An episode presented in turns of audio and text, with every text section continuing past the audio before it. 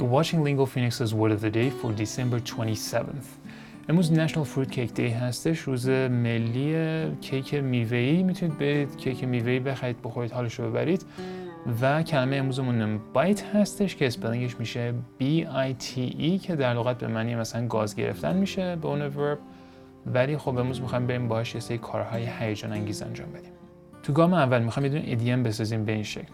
Bite the bullet. و معنیش میشه to force yourself to do something unpleasant or difficult or to be brave in a difficult situation.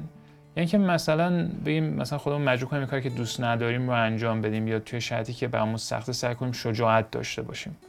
و مثالش میشه I hate going to the dentist but I'll have to bite the bullet. و میگه من مثلا بدم میاد برم پیش دندون پزشک ولی دیگه بعد خواهم مجبور کنم اون کار رو انجام بدم.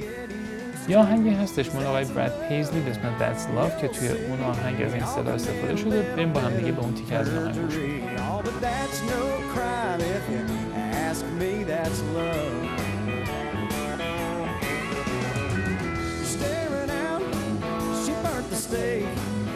bite the bullet and you clean your plate. And you go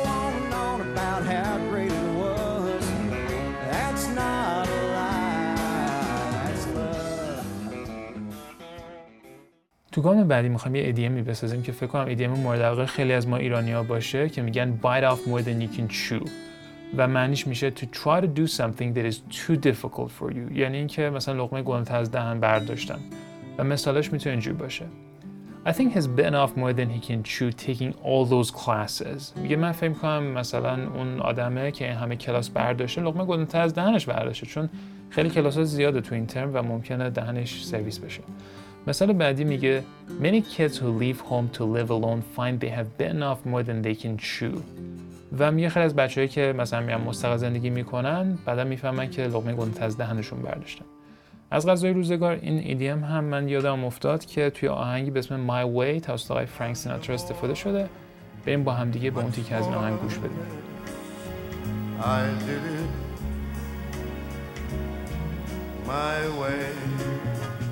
Yes, there were times I guess you knew When I bit off more than I could chew. And with it all, when there was doubt, I ate it up, then spit it out. تو بخش آخر ویدیو امروزم میخوام یه دونه ایدیم دیگه بسازیم Bite the hand that feeds you که معنیش میشه To harm someone who has helped or supported you و مثالش میتونه اینجوری باشه It's hard to bite the hand that feeds you یعنی که اون دستی به غذا میده خیلی کار سخته بخوای گازش بگیری. حالا این دست می‌تونه دست بابای نفر باشه که بهش پول تو جیبی میده یعنی که سابکاری باشه که خیلی با زیر دستاش خوب رفتار می‌کنن.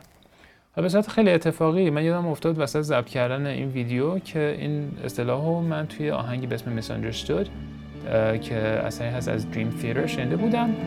بریم با هم دیگه با اون تیکه از این آهنگ گوش بدیم. How can I feel abandoned even when the world surrounds me? How can I bite the hand that feeds to strangers all around me? How can I know so many, never really knowing anyone?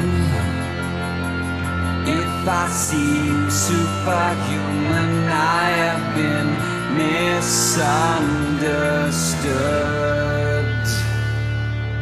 With your word of the day, I'm Mohammed Golpaygani. We love feedback. If you want to email us, our address is podcast at lingophoenix.com or you can find me directly on Twitter and message me there. My handle is at Mogul Paigani. Thanks for listening, stay safe, and we'll see you back here tomorrow with a new word.